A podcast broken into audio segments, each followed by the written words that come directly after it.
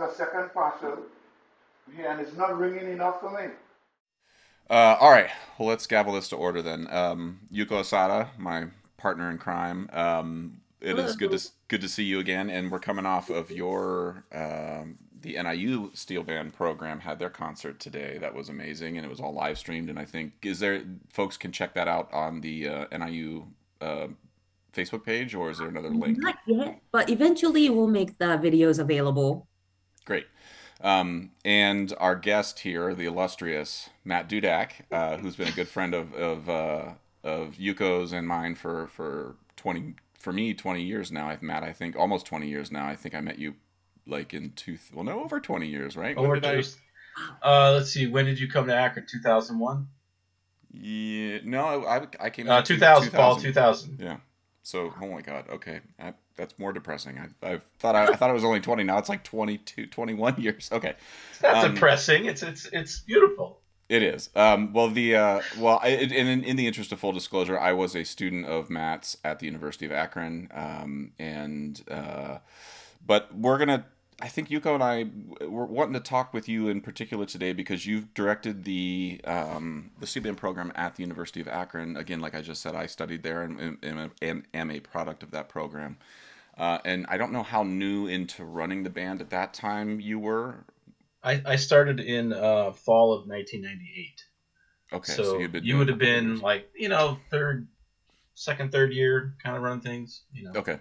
Um, and just uh, and the sort of lead up to me meeting you and sort of realizing that like a job that you have is a thing that can happen in the world. You know my my my teacher in high school was joan wenzel who also um, unbeknownst to me kind of in high school had a huge connection to cliff. I mean i met cliff through her um, but she was really who recommended that i go study at the university of akron for the steel band program in particular. And when i got there i kind of realized like oh through then getting to further know cliff and realizing what he was doing at, at NIU, um, and then sort of learning about these connections, I was like, oh, this is there's something serious happening here, and I'm not quite sure what. And it seemed like things were going, and now 21 years later, I'm like, holy smokes, like like there's a lot happening there. And I so I think Matt, maybe just for my big question to start us off, and we can go in any direction we want, is just tell me a little bit about your how you got involved with that that program in particular to run the band, and then uh, maybe give us a brief sort of history of like what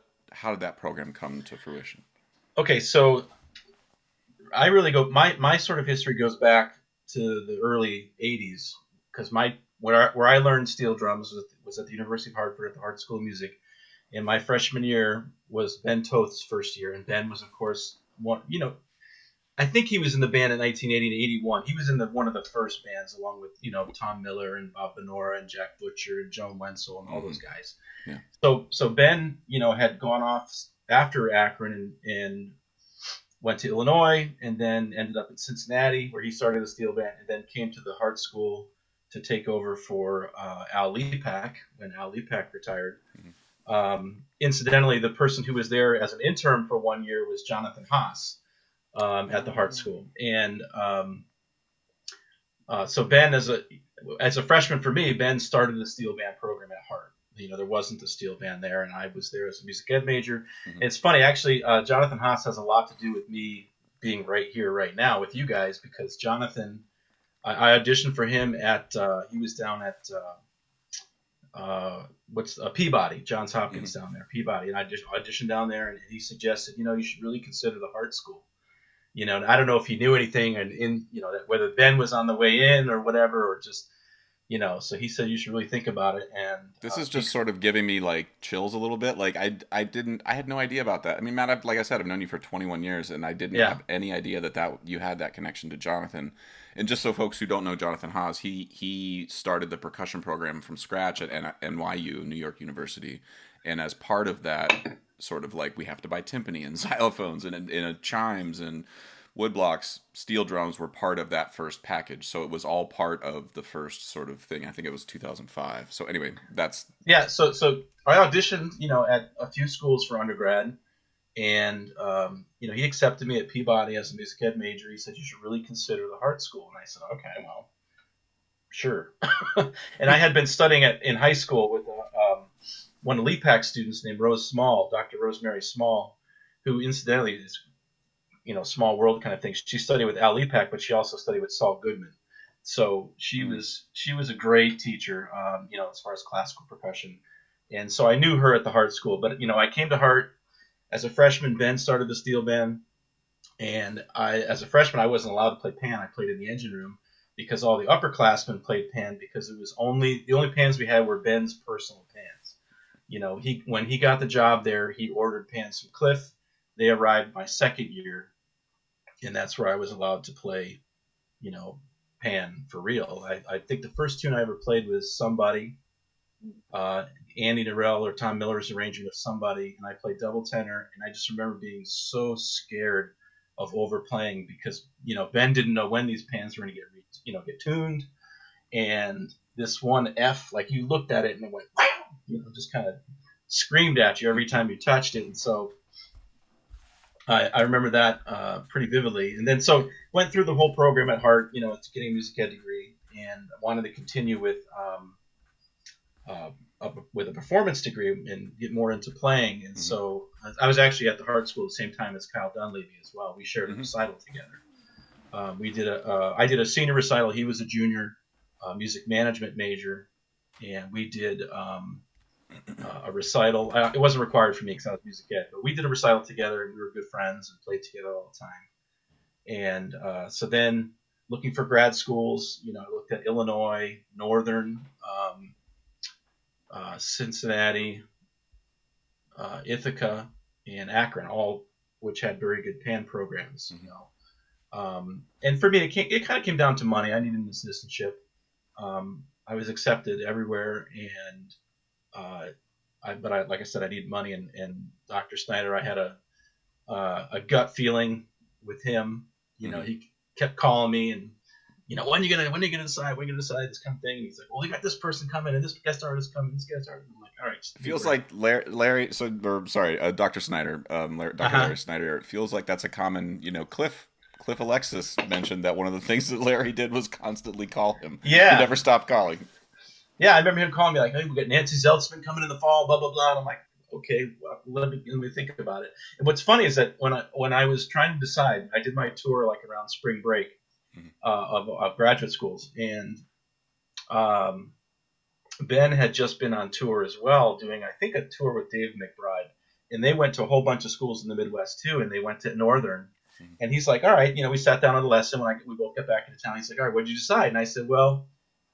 I'm really leaning towards Akron, and he's like, he's like, I kind of thought you were going to say that, but he's like, I he was so impressed with Northern Illinois and what the, what they had going on there in terms of all of the world music they were doing besides their classical percussion, of course the steel band, but um, you know he supported my decision. He knew I would be a good fit in Akron, and you know he knew Dr. Snyder, and um, you know he still uh, gives uh, Doc a lot of um, you know uh, praise and whatnot. Um, so so came out, you know, did my master's at Akron, and um, Rick Carraz was directing the steel band at the time, uh, Dr. Rick Carraz, Richard Carraz, and uh, he was he had finished his master's at Akron. He was working as an adjunct, but then um, uh, after '98, let's see, spring of '98, uh, which is where the first time I met Liam Teague, because he was our guest artist because we couldn't get Boogsy into town uh, for some some sort of reason. I don't remember what it was. We had Ray Holman in my first year, and then the second year was uh, would have been Boogsy, but he couldn't make it, so we had Liam on deck, and Liam, you know, came and obviously did an amazing job as our guest artist. And um, I think that was the oh, I had met Cliff the year before, but um, yeah, at this point, I, I knew I was taking over the band in the spring of '98 at that concert, and so Rick had kind of like uh, he's like, you, have to deal with Cliff because this is going to be your future, you know. And so uh, I'm like, all right, well, you know, I can take care of this guy and, and do whatever you know wants. And, and uh, uh, he he was definitely Cliff was pushing my buttons at this point, you know, testing the waters, to see what I was made of, and you know, all these ridiculous, not ridiculous, you know, demands like you know, we want to do this, we want to do this, we want to do this. Let's let's do an arrangement of this we need a drummer. We, you know, and like he, all this stuff last minute. Rick was just like hands off. He's like, it's your gig, you know. so that was fun. But uh, so after that, you know, Rick went to, to do uh, graduate work, to finish his uh, doctorate at um, Illinois. So uh, Snyder offered me the, the job, and I so with that I inherited the University of Akron position as well as um, the Miller South Steel Band, um, the middle school band in town. So And so this was ni- this was 1998, correct? yeah, I, I started both of those like full um, uh, fall of '98. Did Okay. Miller South already have a steel band at that yeah, that, that that band was started. I think I want to say 1993 is when the school was started, and the steel band was part of the original design uh, of the school. They had, I think, the first person to run the steel band might have been Angel um, Bice. Bice. Mo- uh, I don't remember what her last name was at that point. I think it was Bice is her original maiden Okay. name. But Okay. she was running the band for a year or two, and then I think Rick took over, you know, shortly thereafter, and then you know I took it over in fall '98. Ah. So, so No, I and mean, then sorry, sorry. Go ahead. no, go ahead. No, no, no. I was just gonna say like one of the things that uh, I'm the connection to Cliff. I mean, Yuko and I did a a, a podcast for this specifically talking about Cliff, um, but sort of you know Ben Toth. I mean, this connection to the University of Akron in particular. I mean, I, I NIU. I mean, it's interesting watching NIU's concert today and seeing it's like it's a whole stage full of pans built by one person. You know, Yeah, and there's a sound yeah. to that band and then you know if, and of course like students have maybe their own personal bands that weren't built by cliff or whatever but same goes for the university of akron and there's a certain sound there and i i'm just wanted to highlight that cliff alexis sort of in addition to larry snyder and the sort of vision there cliff there's a lot of influence and a lot of like Oh, energy from definitely. cliff there that that Uh, I, I think you know I'd be besides NIU. I can't. T- I don't know of another steel band that's of our age, 41 years, that's been tuned by one individual. Well, the second one is right here. You know, what, what other bands have been tuned? I, I know Cliff didn't do it every year. There's a couple of years he had some health issues Oh. uh, and whatnot, but I mean, he tuned them at least, I would say, 38 times. yeah, you know, I mean, over the course of its history. some schools in Illinois, like their community college, um, you know, in this area that Cliff tuned for many, many years. Uh, but outside of Illinois, yeah, I'd say like Akron. He used to go to Humboldt State, Right. but Yeah. not every single year. So yeah, but Akron, I know he was going every right Dover. and he- you know it's like to Dover, it's like too. if you have a if you yeah in Dover and like if you have a classic car and you're taking to the same mechanic for 40 years i mean Right. you know that thing's going to be tuned up just right Yep. you know yep. so that's why i think it had that that band has a, a distinct uh distinct sound or timbre you know um I know uh, bill uhas would come in and he would he would hear the pans and just be like blown away he's like this is such a unique sound um compared to other bands hmm Yeah, you hear Cliff Pan and like you know it right away. You're like, oh yeah, Yeah. that's Cliff. And then like when you tune it too, like how he approached uh tuning, you know, was unique. So Mm-hmm. yeah, so you can yeah definitely see and hear. Uh, yeah and, and a lot of our pans you know they're what i find interesting about our band is you have you can almost see the the um the development of his tuning technique. Yeah, from from the you know our double tenor and the seconds and the cello and two sets of the bass are 1979 1980 and he built them a certain way as as you know yuko that it's like they have this particular they're they're built this way. You have to address them this way. You can't try and apply Mhm. you know pans built the technique he used in the 90s to those drums they don't they don't work that way you know Right. they don't have a catalytic converter you know so that you gotta, like- really tricky. right Yeah, and, and so figure it it- out. it's it's yeah, it's a matter of figuring and understanding like, okay, this is what it is what it is right here. So I can't try and and change timbre or make it something else, but you can still blend it so it works within the full context, you know. right. Um, you know, whereas half the pans are uh, newer, you know, they're from post 1990s, um, you know, later. So it's interesting. I just, I mean, sorry to interrupt, but this is kind of a question for Yuko, actually. All this, I mean, that conversation, and I, I have questions that I, I fear are going to take us even more down to like inside baseball here. That's going to lose some people. They're going to be like, okay, moving on. Like, but the, I'm curious, like, the Cliff's tuning style in particular, the the drums that the more tuners I get to know, the more and the more I get to know for like Kyle Dunleavy builds the drums that I play, and I he's the person I tune that tunes my drums. Like I don't let anybody else tune them. You know, it's the same sort of approach, and I learned that from Cliff. Like that's a that's one of those things that you just mentioned. But I'm curious if the specific like touch of Cliff's drums, like the sort of range in which they sound the best sort of is why those bands all sound I don't want to say they all sound the same, but why there's a specific vibe that you you can't bring to a Cliff Pan the same way you can bring and vice versa. Like there's some there's I'm curious. I don't have a this I'm not asking this question well, but do you feel like his tuning style in particular sort of lends itself to that His particular touch?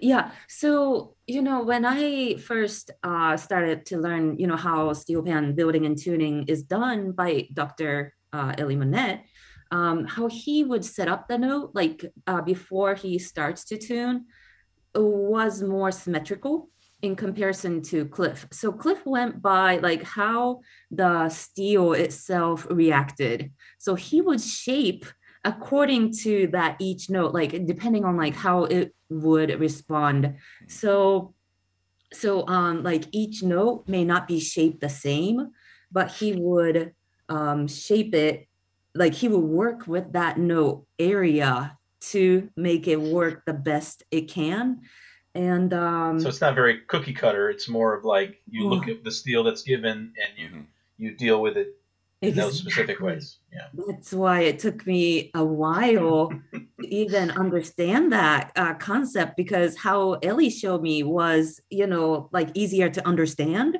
It made more sense. So, Are you saying Cliff Alexis is complicated?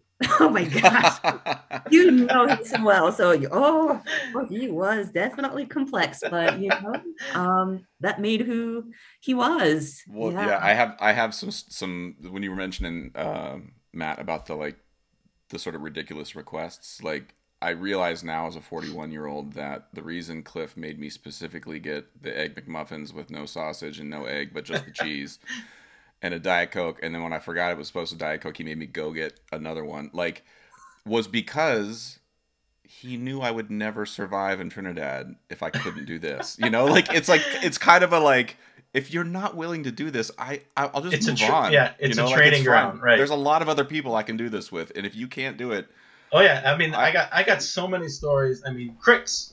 Ex- He calls he calls me up at 10 p.m. on a Wednesday and says, "Matt, I need Crix."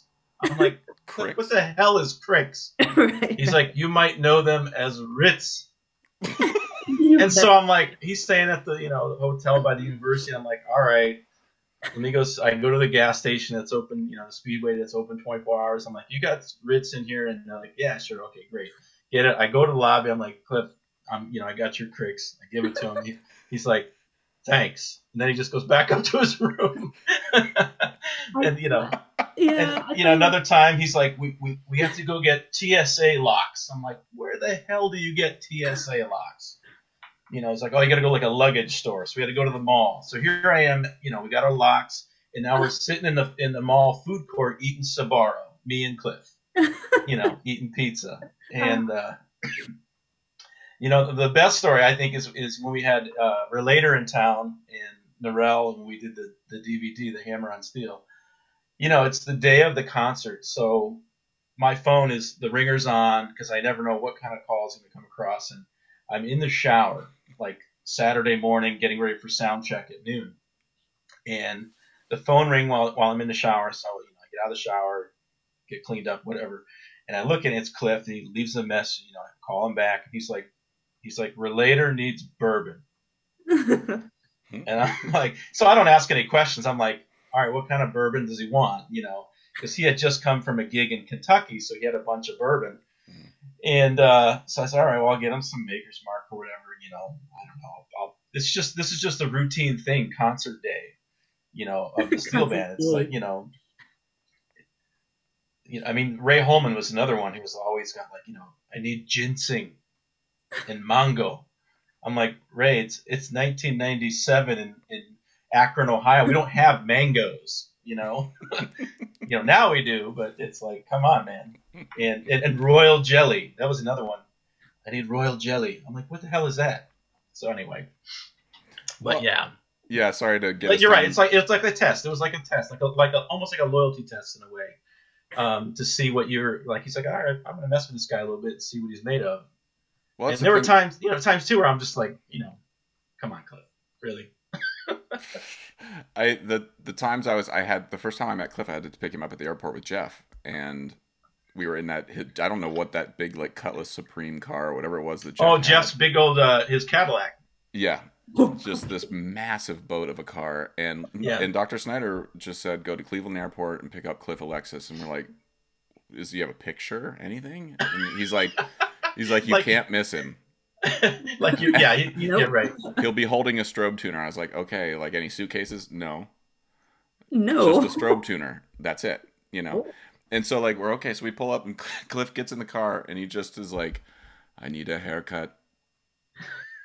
And we're like, "Hi, I'm Josh," and he's like, "Nice car."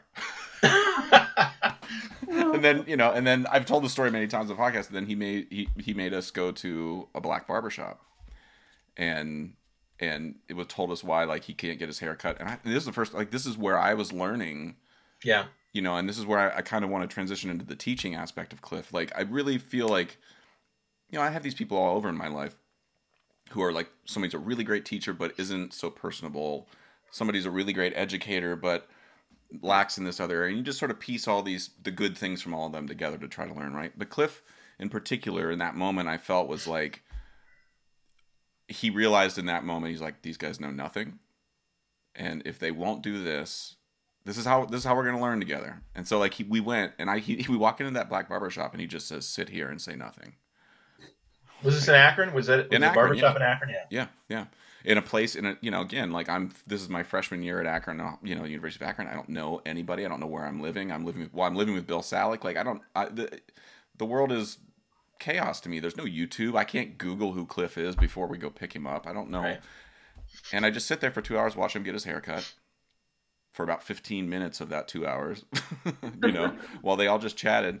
And then we get back in the car and we go. And I was like, oh, you know, and m- moment after moment after moment like that with Cliff was something that to me, I realized I felt, I felt, it felt like education was important to Cliff. And I kind of am, I want to go to sort of patient zero, I feel like is in the United States for education in terms of how we how it's manifested now in the university systems. I would say Ellie Mannette certainly. Um, I just don't have a relationship with Ellie personally, but the one I've had the closest to is Cliff. And my question for you, Yuko, and then maybe let's just go from Yuko to Matt here. Like, am I misdiagnosing something about Cliff? Like, was the educational sort of outgrowth of his legacy, his work, something that was just happenstance, or did, was he like, was it important to him to teach? I think it was just uh, who he was, but like also I think it's more of a cultural thing, like to spend time like getting to know each other because um you know he would yeah take people out like say students out like he'll make sure that students felt comfortable like you know when students come from Trinidad or elsewhere uh, to DeKalb um he wanted to make sure to share um you know things outside of school. So you know in addition to like educational um you know components that university uh provides he wanted to make sure that that people felt you know like they were cared for and um you know wanted to make sure uh that he was there for them especially because people weren't there for him when he was growing up. Mm. so um and you know i was thinking about like that story you know josh that you just told. And i think it was just like he needed a haircut and he didn't have a place to go in DeKalb where he can go in and just chat, you know, because that is a cultural thing, you know, at black barbershops, you know, that's a, you know, that's a place where people go and hang out.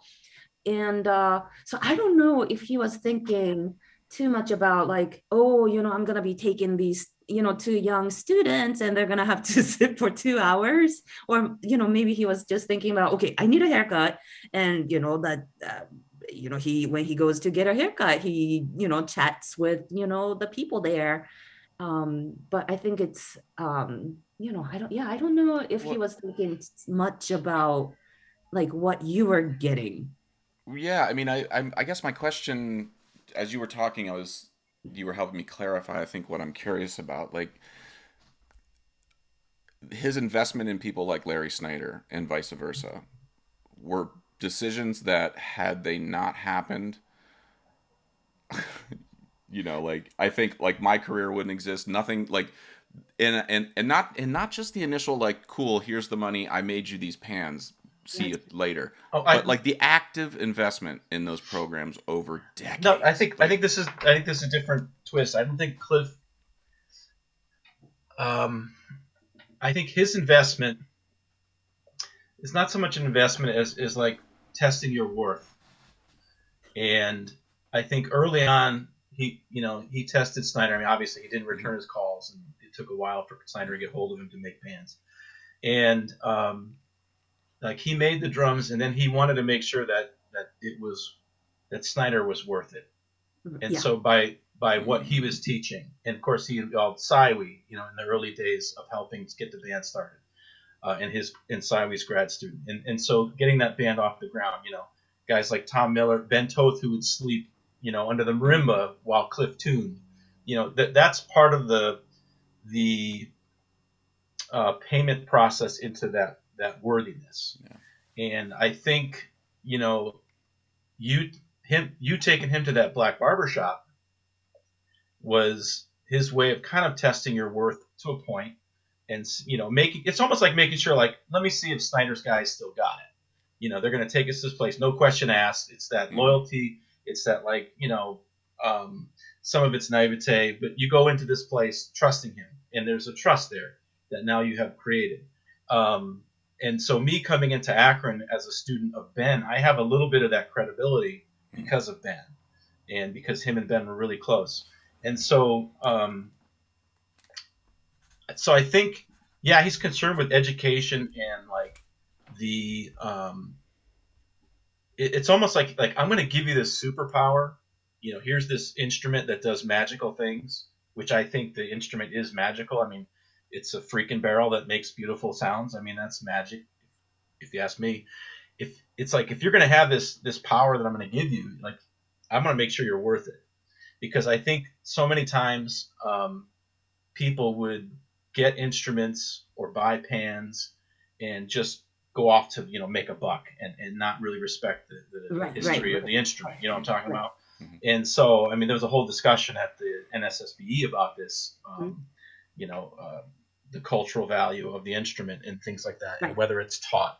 And so he would he would he wasn't just going to give it to you, but you, he would like throw you a bone here, tell you a little story, and then you know, and see really if you're like, um, like worthy. I think that's the that's the best word I can think of. Like, are you worthy of this responsibility of this gift, this instrument, and with all of the history that goes along with it? You know, and he would of course share stories. But one of the first things I did when I started the, when I took over the band um, was Rick had gotten a bunch of free mallets from uh, it was the same people that were supplying Panyard with their sticks. It was a family. Uh, one of our alumni um, was their parents who were making the metal shafts with the Mhm. tubing and uh, kind of the rubber along the bottom. And they, they gave Rick a whole set of mallets for free. Here, use these mallets. And Cliff came in. He's like, "What the hell is this?" And he threw him across the room. You know, screaming in a rage. You know, throwing mallets across the room. And so the, when I took over the band, we went back to the wrap, you know, the, the latex wrap, you know, or the the uh, gum rubber uh, wrap.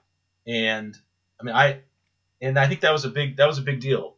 He never said so. He never said, "Hey, like nice choice on the mallets." You know, he never said that. Mhm. But I mean, I could hear the difference when we used those. When we made that change, and you know, making bass mallets. You know, I would craft them at home in my garage, and I bring it to him. Cliff, how does this look? Is this the right shape? He's like, no, it's too pointy, whatever. And so it's those little things that, like, um, you know, as a, a matter of respect, but also you're kind of earning that, um, earning the the next step of knowledge, I guess. If that Yeah, makes he- sense. he cared a lot about whether people cared about Trinidad and Tobago and respected, you know, the history, the culture, the music, Right. the people.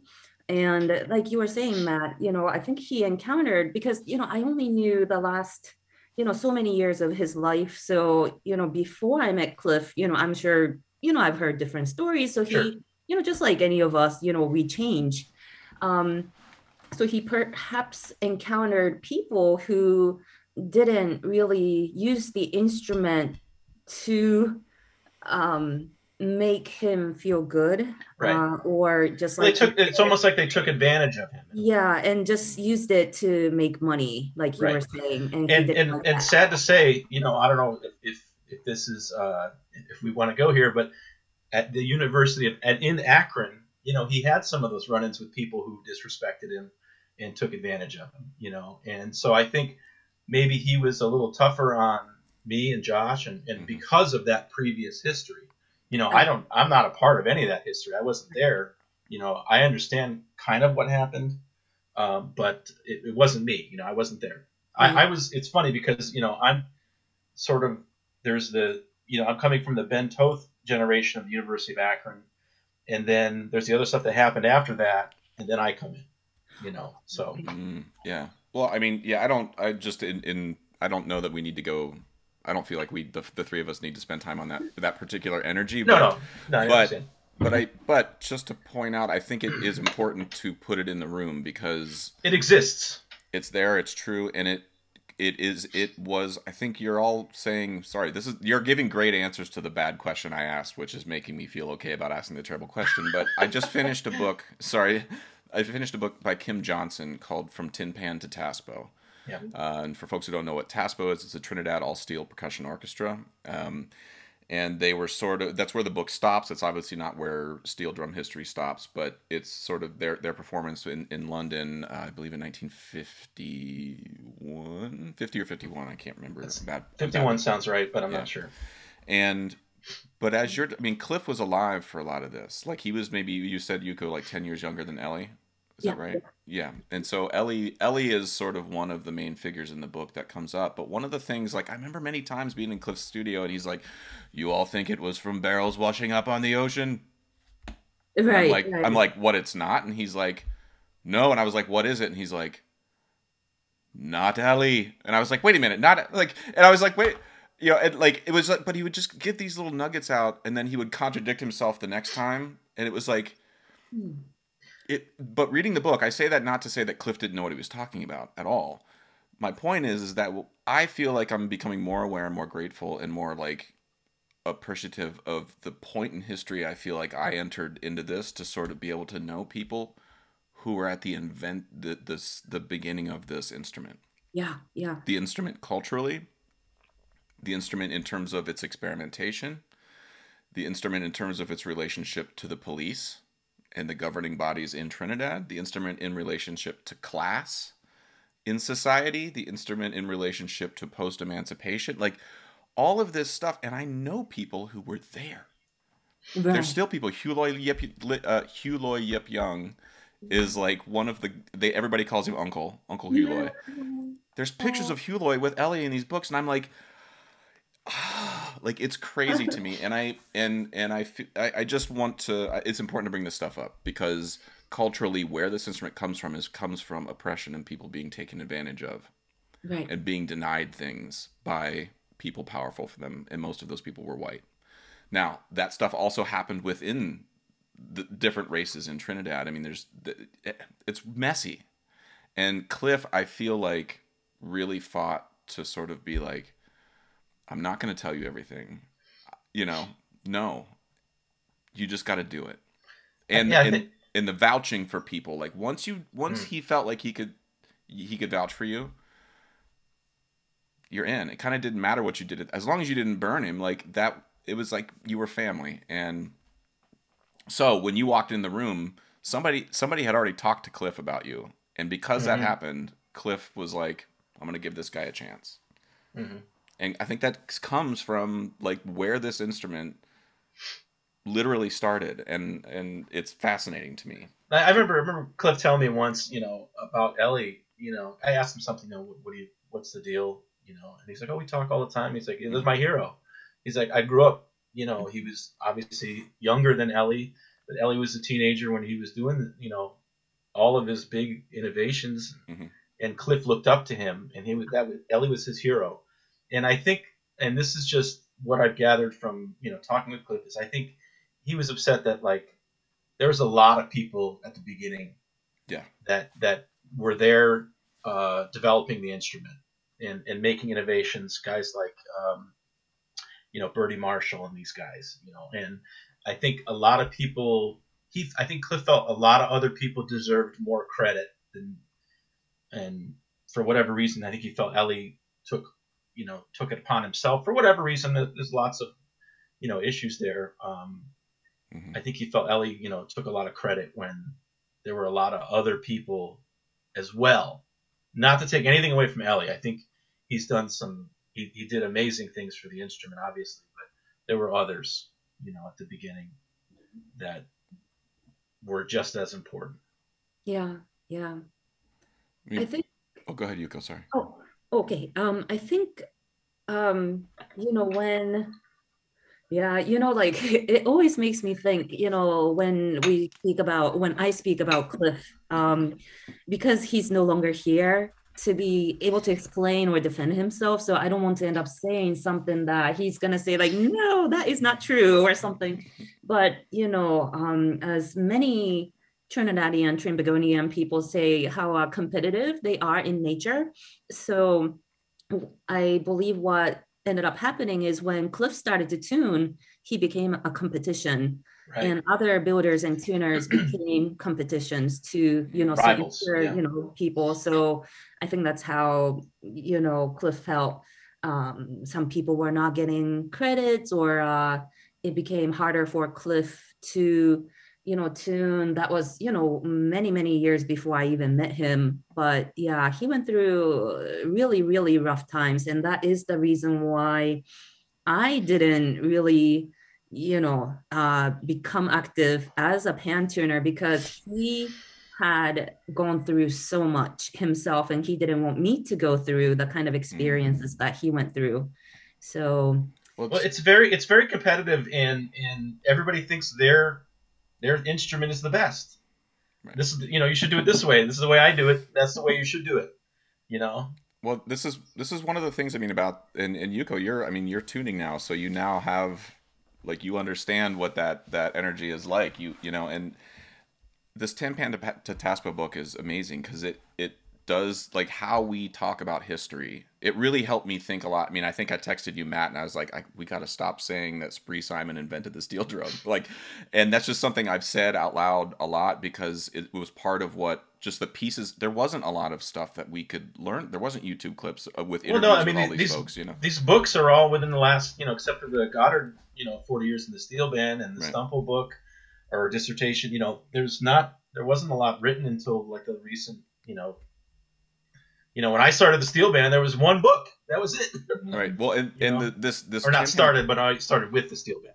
the Johnson book, like he talks really clearly about, like he just lays it out. It's like Neville Jules was there, Spree Simon was there for sure. yeah Um, Ellie Mannette, uh, Lincoln Noel, like all of these people were sort of all in their own yards building stuff and competing, and everybody's drums were the best. Except at the end of the day, when people came across Ellie's drum, Ellie was always the guy with the most notes on his drum.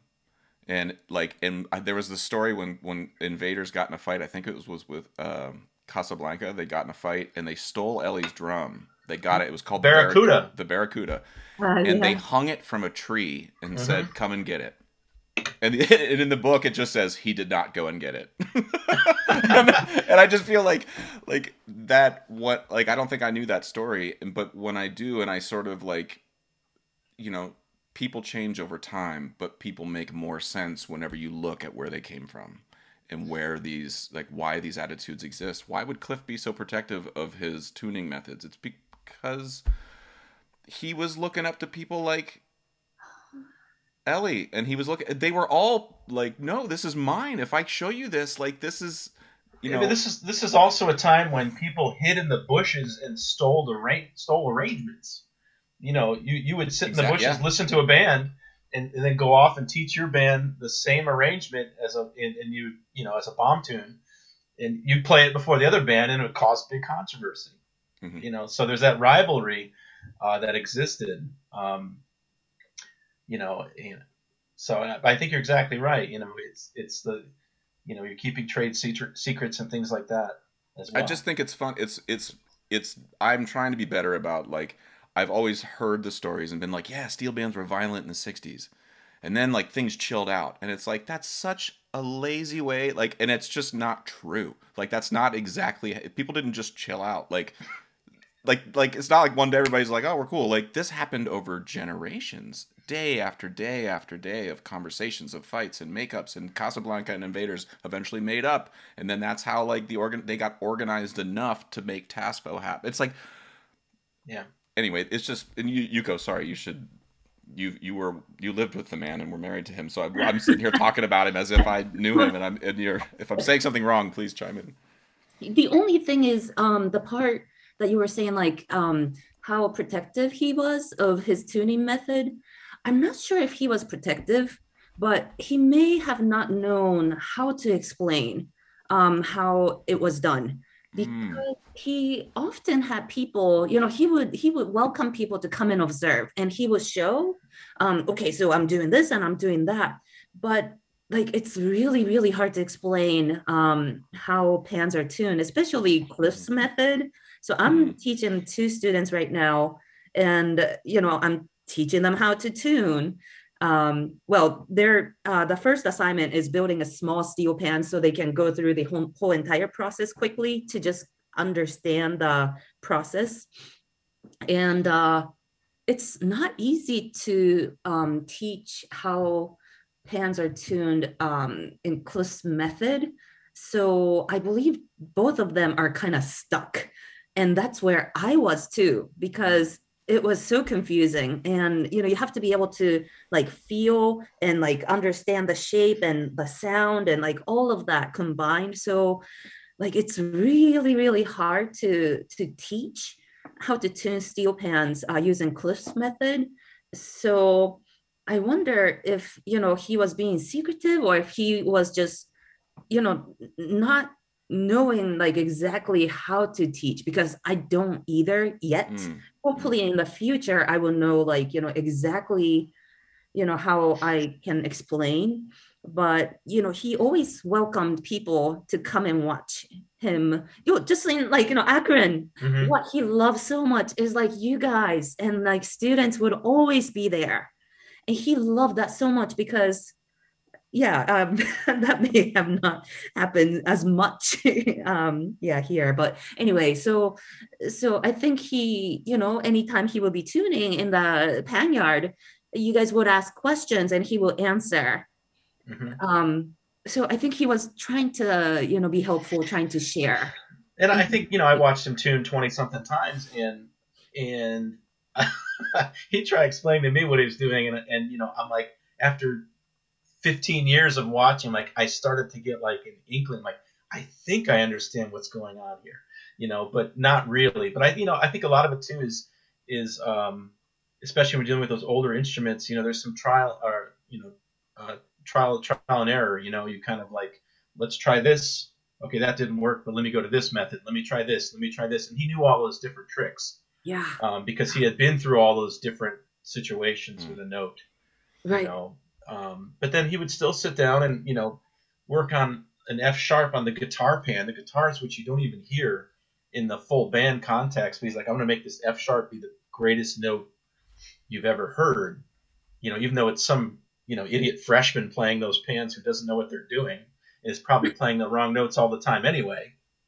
You know, and but he put that kind of care into each each individual note, yeah. and um, you know that was fascinating to me. Um, just watching him do that. I think I may I I will admit that I think where where my well the reason I asked that question about or said him being protective, I think that was like the first time I met Cliff like where he was tuning, you mm-hmm. know how something read to me as a 19 or 20 year old kid like like I who had never been around somebody who had a craft that only like seven people on the world in the world could do at at that level, you know like I whatever he wasn't immediately just like, well, this is you know you put your left foot here and your right foot here, you toss the salt, and then there's the F sharp. Like I felt like, oh, like I just realized that conversation was going to be way longer than I had time for as a 20 year old. And now as a 41 year old, I'm like, oh yeah, of course. Like that's what happens. You get older Mhm. and you become aware of of that. But you, uh, Yuko, uh, you mentioned early, um, up front about you had some questions about Matt in particular with education and teaching in the U.S.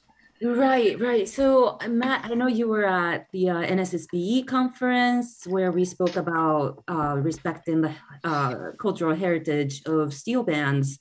And uh, you mentioned something about, you know, how you wanted to speak about that. So I don't really have any specific question at the moment, but is there something that you want to talk about, um, you know, how we approach or how you approach at University of, Akron and Miller South, you know.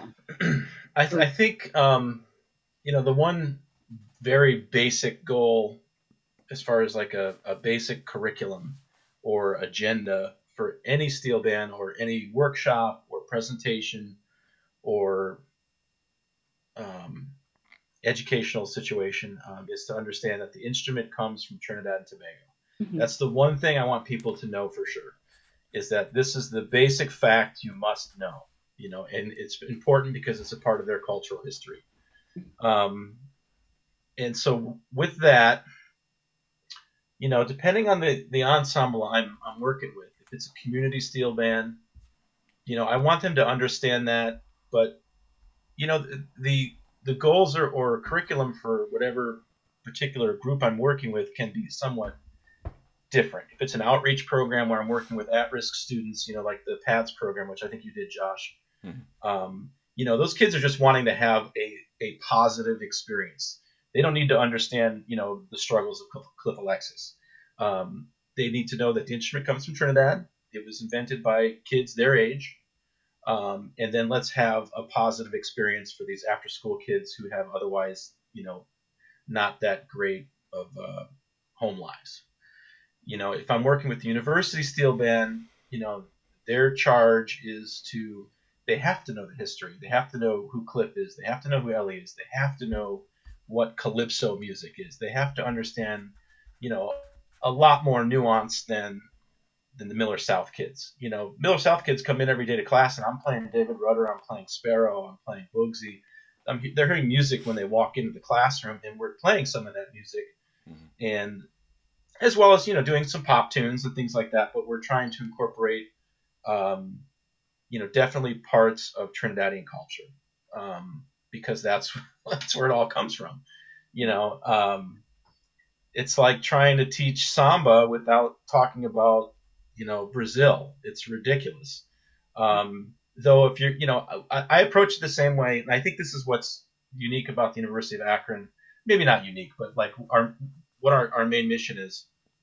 Um, that gives us some uh, uh, elements of integrity, maybe, is that no matter what music we're playing, whether it's pan music, African music, John Cage, um, Jason Treuting, um, uh, Berlioz, it's like you need to know where this, you know, where where it all comes from, why it exists, and the little bit of historical context.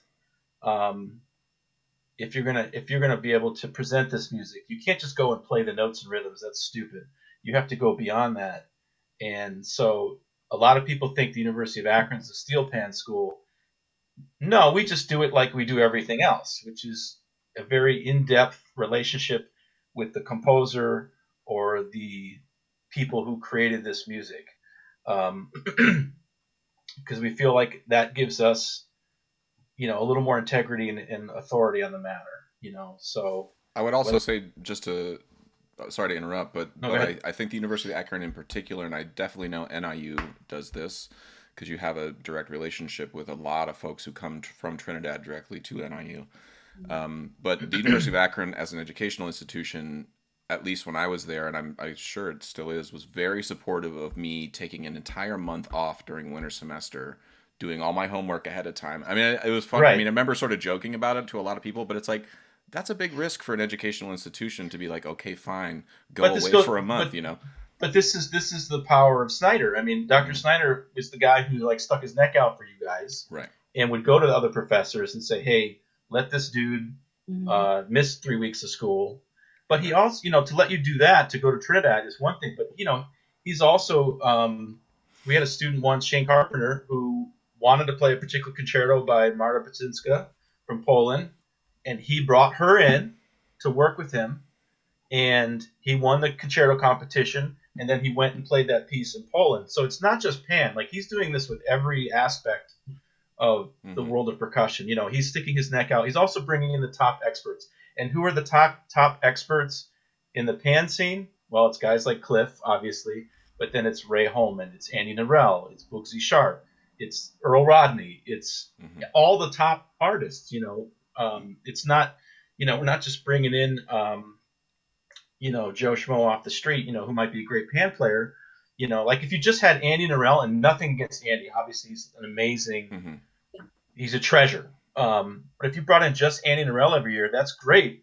But what about these other guys? You know, they're Well, I just think as- Andy would be the first person to tell you that. exactly, know? exactly. He's like, you know, you got. Where, it's like, why aren't you bringing in these dudes? You know, and for some schools, I understand it's impossible because of finances and, and logistics and things. But you know, I, it's uh, um, And that's the part of Dr. Snider that Cliff loved and respected because he knew that Dr. Snider got it. Like he Mhm. understood and respected and tried his best to understand. Right, because- because Doc has the same relationship with Cliff. Well, maybe not the same as he does with Stuart Saunders Smith, or you know, uh, other living composers. You know, because he, he wants you he wants you to really understand. You know, he had those firsthand um, interactions with people like Cliff, but also living composers, because he was playing contemporary music and, and things like that. I think it, I think it goes goes hand in hand. You know, people think contemporary music, contemporary classical percussion, you know, avant-garde music, and pan. They're really not that much different. You know, they're they're different styles and genres, but it's the same level of like integrity in music making. yeah, yeah. I'm curious. Um, one of the things that's striking me as an educator right now, and, and it hit home, it hit me hard teaching at NYU and being close to a scene where where where the panorama form in terms of a steel band playing was happening at a pretty regular basis every year, similar to the way it was in Trinidad. And it sort of reminded me of like, from an educational standpoint, you look at string players for you know mm-hmm. you have kids matt who play strings and they yes they play in string quartets and they play solos but every kid almost as soon as they possibly can get them sit, seated in a chair and not spitting on their neighbor is playing in an orchestra right of like 90 players. In trinidad there's a very and in brooklyn there's a very similar sort of scenario where yes there are combos but there's stage side bands and then there's the panorama. And i feel like one of the things that's kind of missing in the educational system in the us it's like it feels like it rarely gets to the panorama symphonic or at least an awareness of what that form can sound like or should sound like how you can approach it where does the panorama form come from and the reason I know about it is because music was published. And I feel like Cliff actually too did a was very proactive about writing down music that he wrote. I mean, of course not all of it, but but I'm curious from your standpoints like publishing to me feels like a key that will unlock a lot of this stuff when there's an because in the university system and Matt we've talked about this it's like you can't rehearse a steel band at the University of Akron like you do in San Fernando Trinidad. You can't get them in the room and say, "We're going to be here from seven till three in the No, morning." No, you you can do that. We did that when I was a grad student. Wow. And when I when I took over the band, I didn't want to do that anymore. I'll tell you this: how, how we learned we learned "Jam It with You" by Ray Holman, and we learned uh, what was the one we did second year? Oh shoot, what was that? Tim? Was it Fire Down Below? I don't, I don't remember. It was we did it with Liam. Anyway, but like the way Rick did it is we would start spring semester. Um, you know, whenever our first day of class was, we would go Monday through Thursday, 10 p.m. to 12 p.m. in the old pan yard, which was the boiler room, hmm you know, above the third floor. And we did that for like four weeks. And we didn't rehearse Friday and Saturday because those were gig nights for some of the drummers. We would go Sunday night, Monday night, Tuesday night, Wednesday night, Thursday night from 10 p.m. to 12 p.m. And we would never get out before 12. and that because Rick wanted to do it similar to how they did. I mean, we weren't going till three in the morning like Trinidad, but um, so you, you we would have like two or three letters of the panorama. We would l- work on that, drill it, fix it, and then we would just do runs of whatever material we knew until midnight. And you knew that song like ice cold. You Well, know, Yeah, I mean, yeah, but my point is that you couldn't have done that without the sheet music. right? To teach the tune by rote. Well, we, we yeah, we, we could have would have been a lot more would have taken a lot longer. Right. And I'm, I'm just kind of curious. I mean, to me, this is a little bit where, and Yuko, the reason I'm asking this question is because you brought up the idea of like how we engage with culture at in, in an institution where teaching steel band. Like that to me is is a point where the culture butts up a little bit. Where you you go to Trinidad today, most most steel bands are taught by rote still, and I Mhm. I I'm not saying this is that they shouldn't at all. I absolutely think that's one of the reasons those bands sound the way they do is because everybody's receiving stuff from someone's mouth, not from a page. But I'm curious from an educational standpoint how much I learned about a lot of culture by playing Fire Down Below because then I saw it on a piece of paper and I was like, oh, that's interesting. Who's Boogsy Sharpe? You know, and that was how my brain processed things. I'm curious, is anything I'm saying like, what? How do we re- engage the culture? Because it's it's not in the culture today. Still, I mean, every there's 10, 15 panoramas that get written every year in Brooklyn. They go away. you know, and this is a world where software programs are everywhere that will transcribe everything and put it down on paper. Um, how do we how do we help that? S- also so that bands in the united states are playing not they're playing mu- the music of people from that are alive in trinidad and tobago and in brooklyn right now. You know those are, there are arrangers like Boogsy who are alive right now. Boogsy's writing stuff and it's not even published on a regular basis. So how do we sort of like help that or get that sort of in the mix um, more? Like uh, like learning by rote more in like Well, say outside I of guess talking like preserving the music that's being Yeah, I mean, I guess that's a little bit of my question. Is is a do we one of the things that's I've noticed it's hard to teach kids by rote in a steel band setting. At least in, in my experience, it's been No, it's not. The, the time, the time. not if you're not if you're a good teacher. in my experience, that's been the case. But um, but I do think for the history of the instrument, I think I'm coming more down on the side of like we have to publish and print, write down a lot more of this music than's getting than is getting written down now. This this Not- is a great it's a great question for Ray Holman because I think Ray would agree with you because I think Ray has started writing everything down since you know the 90s. I think he has some version of things written down or has had people writing down. And him and Cliff, I think were somewhere I don't remember where they were in the Southwest somewhere, and they saw a band playing, you know, some panorama music or something, and they're like, you know, they're reading off of sheet music, and I think Ray or Cliff, I don't remember who said it, it's like, man, we're dinosaurs. This is we're ancient history. This is the future. These pe- people are who are playing stuff that's written down. I mean, Tom Miller was first trip down to um, to play in Panorama. He was staying with Ray, and he was writing down what he was learning. And Ray's like, "What are you doing?" He's like, "I'm writing this down so people in America can play it, you know, so I can take it back to Ohio and we can play this music." And he's like, "Well, we don't do that." He's like, "We just we go on to next year." And like, you know, there's certain people who remember it. You know, it's a whole old tradition, but um, if you the question I guess is like, okay, if you want this music to be a well, it's going to be preserved because the stateside bands often, you know, they preserve it because they they know that core of you know music, um, of panoramas, you know, over the years. Um, but do they do they do the people do they want it? Does someone in Trinidad today want the University of Akron Steel Band to play their arrangement? The way that that has to happen, unfortunately, is you have to write it down because you're not going to come to Akron and, and spend a month teaching us the song. Now, when we have guys like Kendall Williams and other Trinis come in, um, with we do prepared sheet music. You know, we do three or four tunes prepared, and then it's like, okay, um, Thursday night before the Saturday concert, Kendall, go ahead and teach us something by rote, or Ray, let's teach us something by and they do it, and it's the Hmm. kids um, react really well to it. Uh, some do, some get really afraid. You know, the grad students usually freak out because they they think they're hot hot stuff, and then they all of a sudden can't find you know C on their pan. But um, so I mean, we try and incorporate some of that element, but um, you know, it, it's just a matter of it's it's time.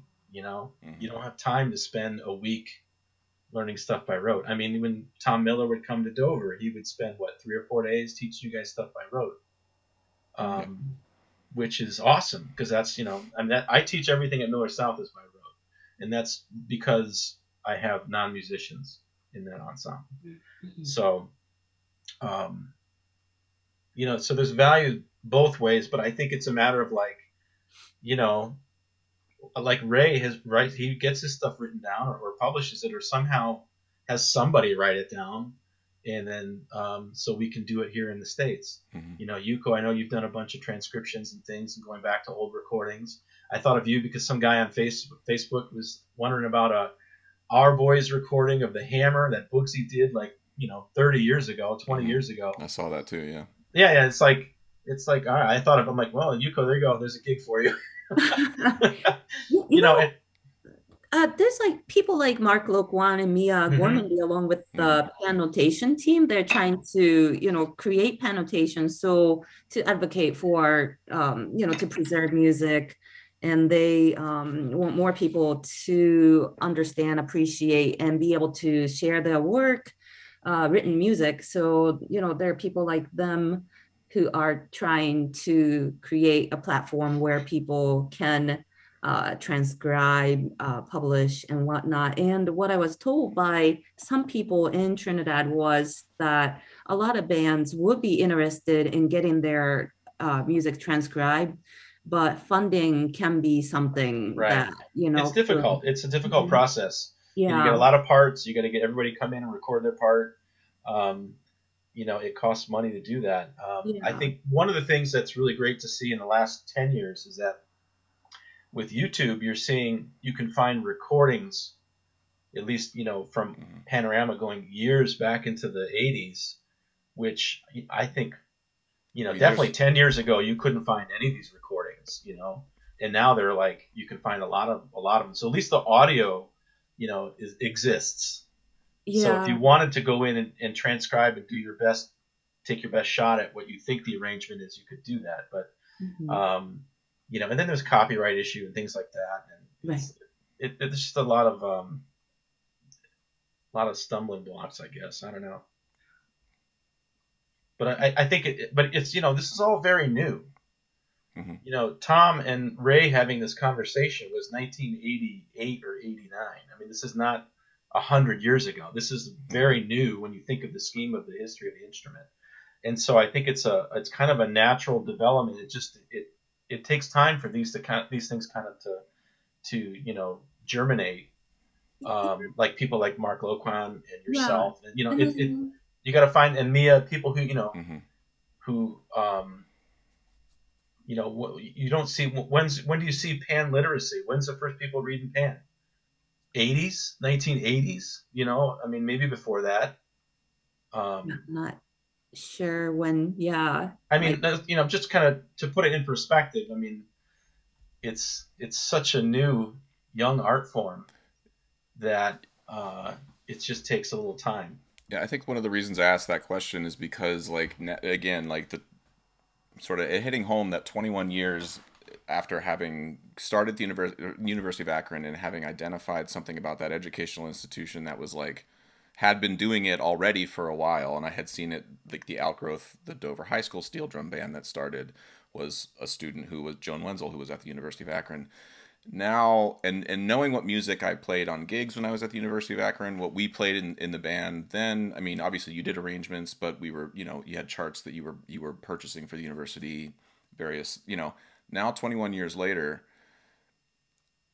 things have changed, but but not nearly as much as I thought they were going to. Like there's, I, I'm starting to see enough of like my Amazing Grace arrangement pop up in places, and I'm like, oh my god, like like I'm a little bit like yes, I'm I'm not ashamed of it. It was fun, and I I stand by it, but. I'm also seeing all of this other great music, and the only reason Amazing Grace is getting played at all these different places is because I wrote it down, not because it's better than any of the other stuff. And if that if we can sort of i feel like i'm the guy in, in raiders of the lost ark where you got the, the, the bag of sand and the gold statue and i just kind of want to go like oop and just put that music there and you're right there's stumbling blocks but in terms of like the arc of humanity, those aren't that big of a stumbling block. Like we have to figure. No, like, no. That's how we figure it out. That's how this stuff gets preserved, so that 30, 300 years from now. Well, and you have to Yeah. have, you know, there's obviously, I think there's people in the U.S. out of necessity, like Tom Miller sitting down with a Walkman and listening to Queen of the Bands and transcribing it Mhm. in the 80s.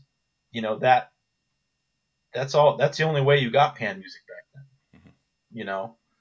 Um, and getting people in, in Trinidad to be musically literate, to be able to write things down is a big step.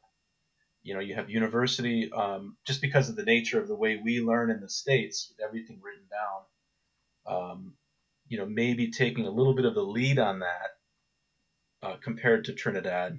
Um, you know, maybe Trinidad's doing a little bit of catch up now, you know, um, to what people in the U.S. were doing. I mean, I mean, Cliff was a big part of that. I mean, he was writing solos for for every instrument for PAS. I think I think the EPAN has been helping a lot of folks. I saw there was a there was a thing that Devon Stewart posted up of him playing, talking about how he arranges stuff and you know being able to have the MIDI plug in and be able to play everything. Obviously, the not everybody can afford the EPAN, but I think that Right. sort of technological innovation is definitely happening, and I think it's allowing some other things to happen. You know, happen easier. Um, so I'm I'm hopeful, but it, it just like I'm every time I see Amazing Grace get programmed somewhere, I just want to be like. But just yeah just you know.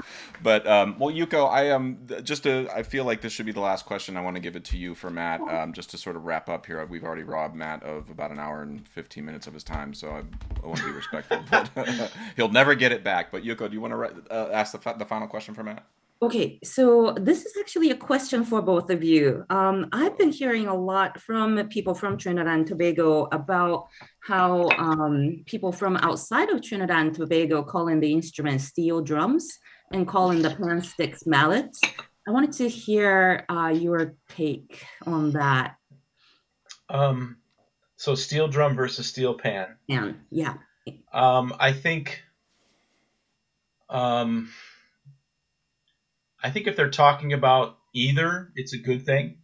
Um, in terms of recognizing the instrument as an art form, um, I try to use the term steel pan because that's what's what Liam uses, I think, and I respect him. And I, I I'm just gonna start calling it steel pan. But I, if someone calls a steel drum, I'm not gonna get upset.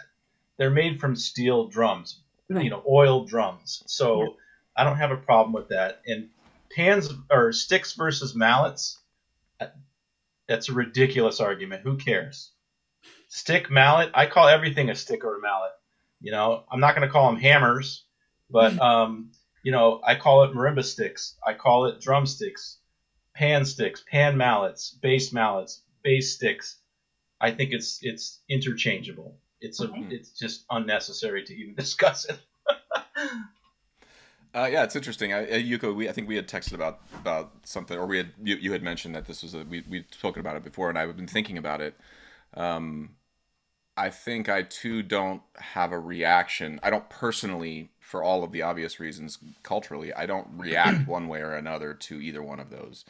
But I could totally understand why. I understand having thought about it now for a second, and not that this is even a fully formed thought, but why making the distinction between what is an oil drum and then what has become a steel pan, I can totally understand why Yeah, that is makes a sense. distinction somebody would want. Just to sort of, again, like having read that that Johnson book, in the class arguments in Trinidad, a lot of it was a yearning for always striving to be an the class above you, like looking for not even necessarily to be a part of it, but be for approval from the upper class for your music. That's why classical music was often played in public, so folks knew those tunes. It's like, oh, cool. That there was a way of garnering social respect.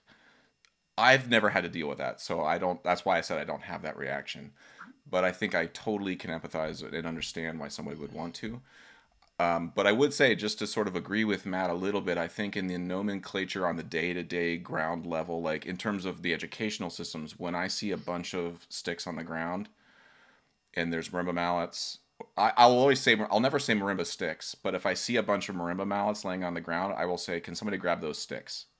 Mm. Like, to me, I don't I don't parse those out. Yeah, I don't- I my don't see the- It's, I- it's it's more random than I think I want to admit.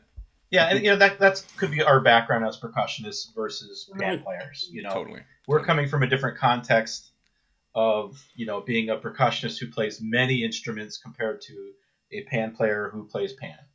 Um, uh, one thing I'll say about steel pan is I, I try to with with all of my groups the first time I sit down with them and, say you know this is this is a pan mallet, pan stick, whatever you want to call it, tenor mallet.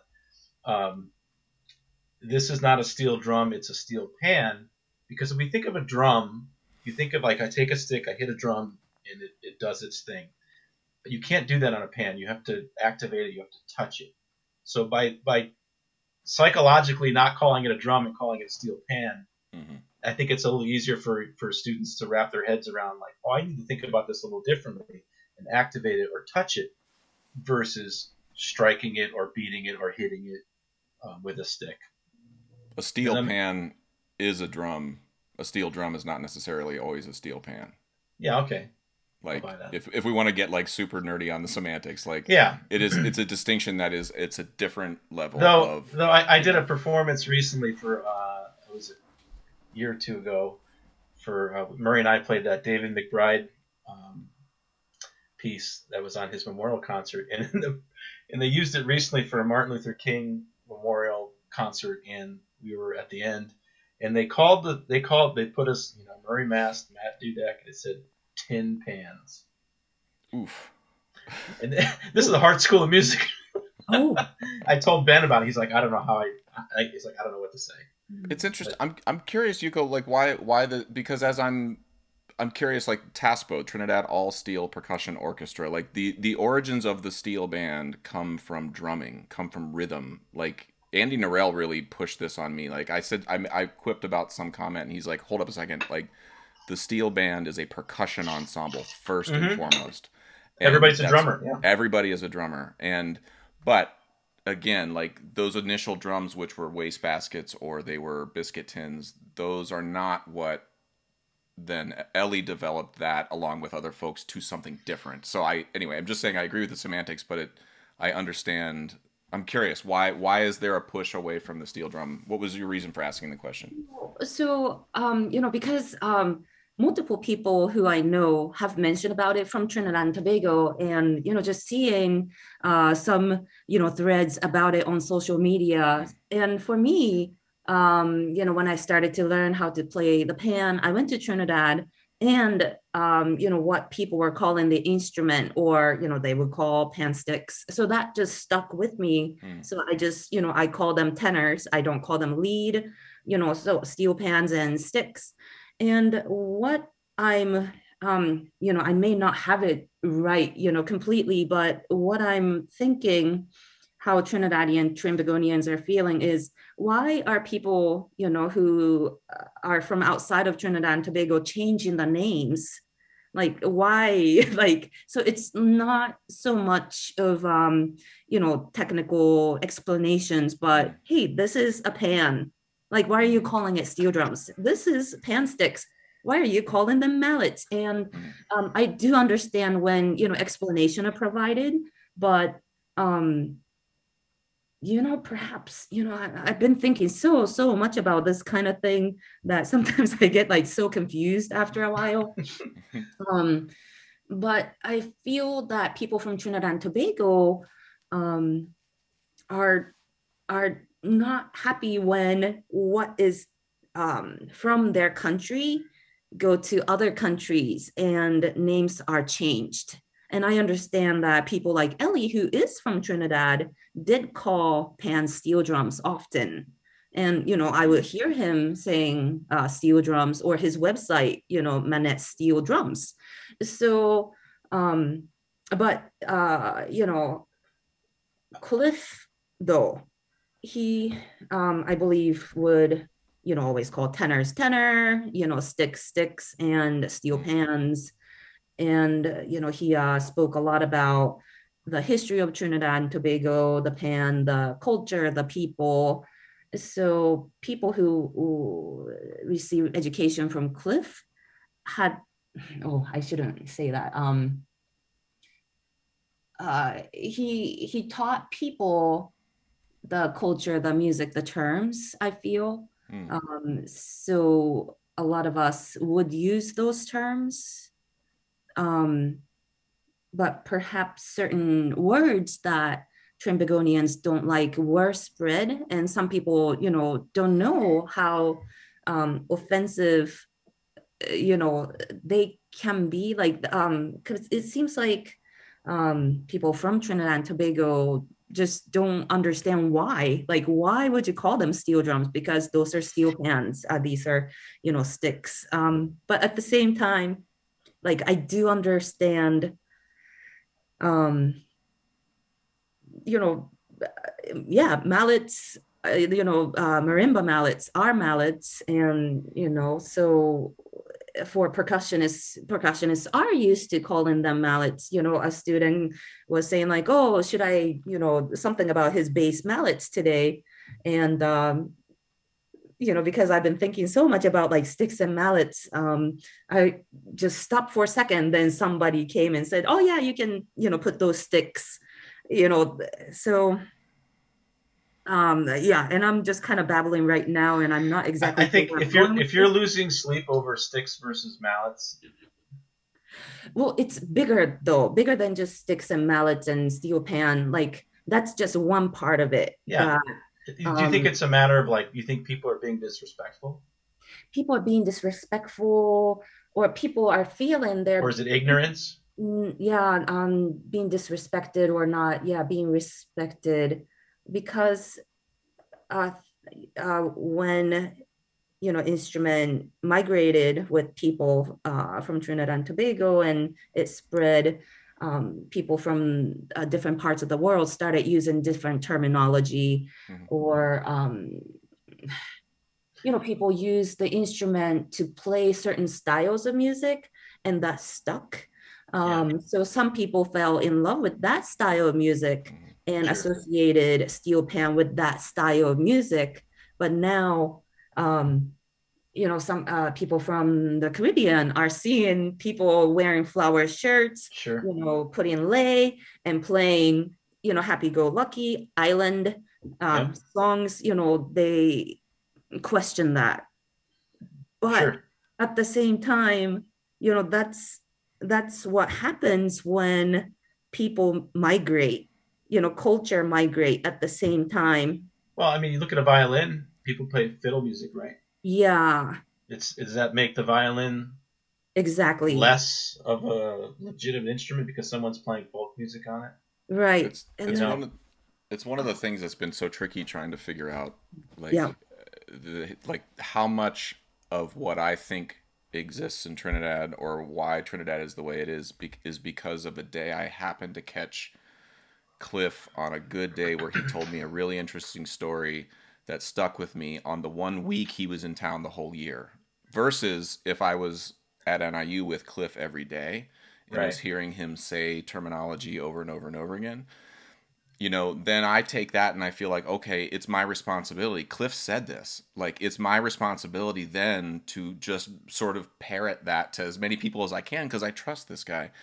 Whether or not everything he told me I knew the cultural context behind or not, then I start. I mean, that's how that's how this stuff spreads and becomes diffuse. But I think I'm I'm I'm willing to admit that that happens totally.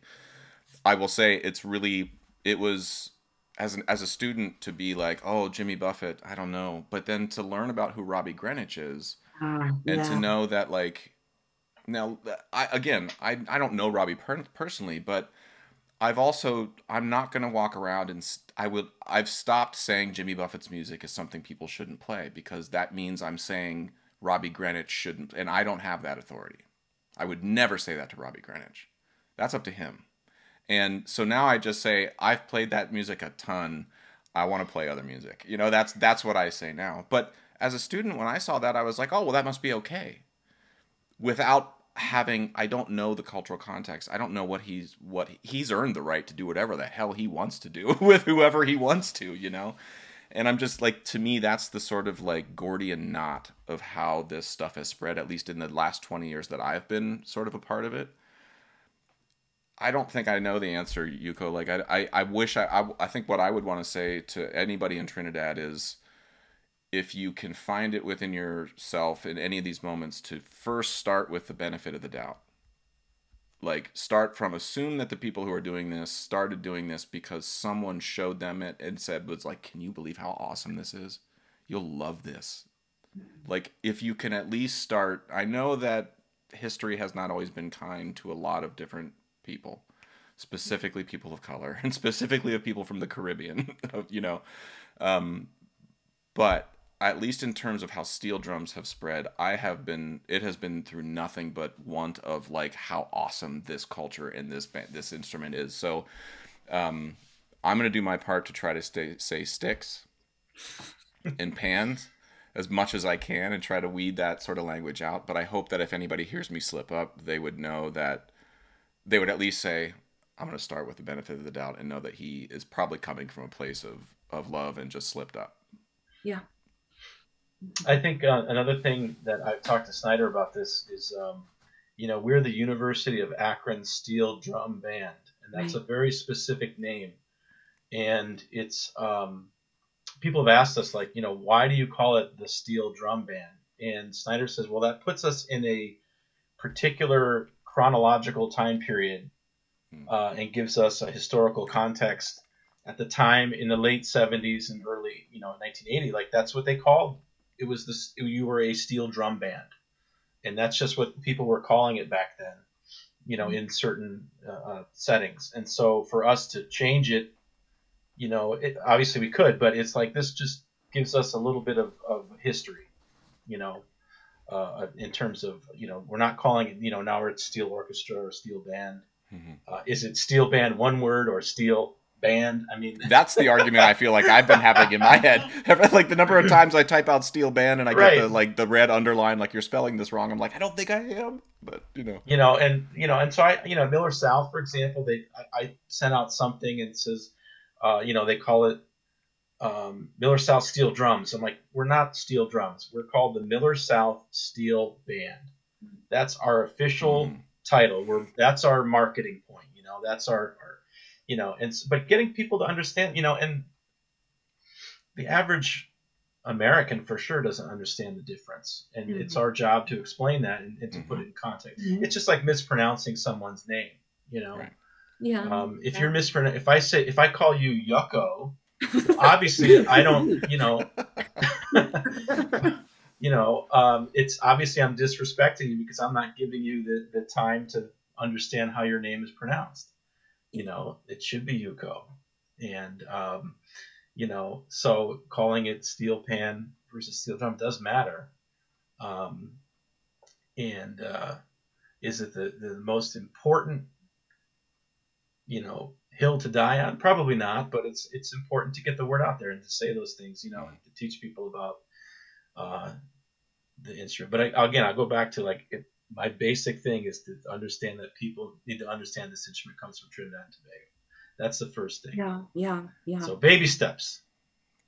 Mm-hmm. Baby steps, but we're coming a long way, and I, that I will say the number of hands that go up whenever I say, "Does anybody know where this instrument's from?" There are more and more hands that go up and there are fewer and fewer hands that when I call on them they say Texas. yeah, know, like that has happened, and I've heard Hawaii, and I was like, you'd have been closer if you said Texas. See, I, am more likely. I, I usually get at least around here. I get Pittsburgh. Oh, because of the Steelers. Oh, they're you know, it's Pittsburgh okay. Steel, right? Ah. That, Okay, at least there's there's some there's somebody there's some trying to connect of, the dot. That I'll take that over Hawaii. You know, like yeah, China or something. China. Uh, uh, one little kid said China because of my you know ethnicity. Well, and, and people think of China. They think of metal instruments when they think of China. They think of gongs and things like that mm-hmm. coming from you know from the from Far East. But um, here's another thing. You know, whenever I I um, ask kids about African music, I said, "What instrument pops in your mind if I said we're going to play some African music.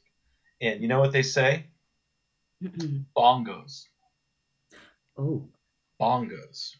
Because that must be the universal hand drum of the world. I don't understand it. You know? Hmm. They don't you know, they don't say they don't even say drums, they say bongos. Wow, wow. Which is I think is really hmm. interesting. And maybe it's just the kids wow. I deal with around here, but yeah, mm-hmm. uh, nine times out of ten they say bongos. I wonder why. I It's You just know, the it's the instrument that's in the picture. Like when there's a when there's a like. Here's a band, and it's a cartoon band. There's always the Yeah. drummer is never usually Or, a drummer. know, it's a bongo it player. Be, you know, like there's it could be bongos. in their in their little you know instrumental their general music class that they go to in elementary school. Mhm. You know, the teacher's not going to have 17 djembes. She's going to have a pair of bongos, Ah, and you know maybe Mhm. you know, and and so you you show a kid a conga drum and they say bongo. You show them a djembe, they say bongo because they oh no. bongo. It's a fun word too. I mean, bongo is fun. Yeah. it But is. they, they, It is. that, the universal hand drum of the world is the bongo.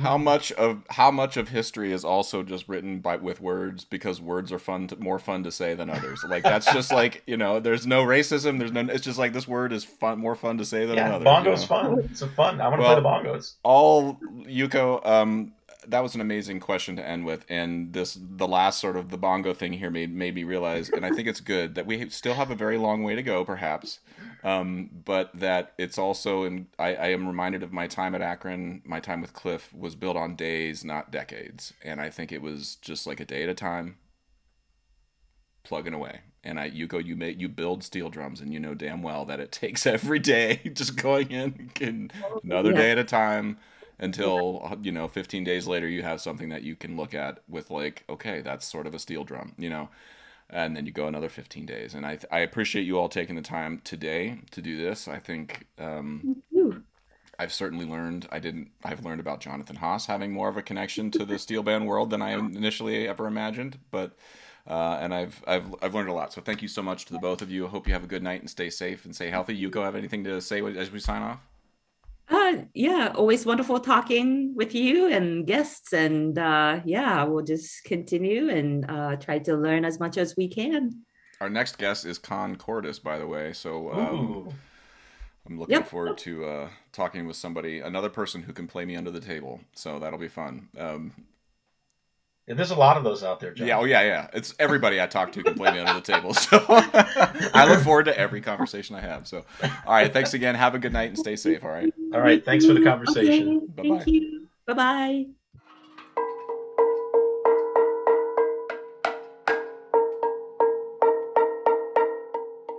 And it has a second parcel here, and it's not ringing enough for me.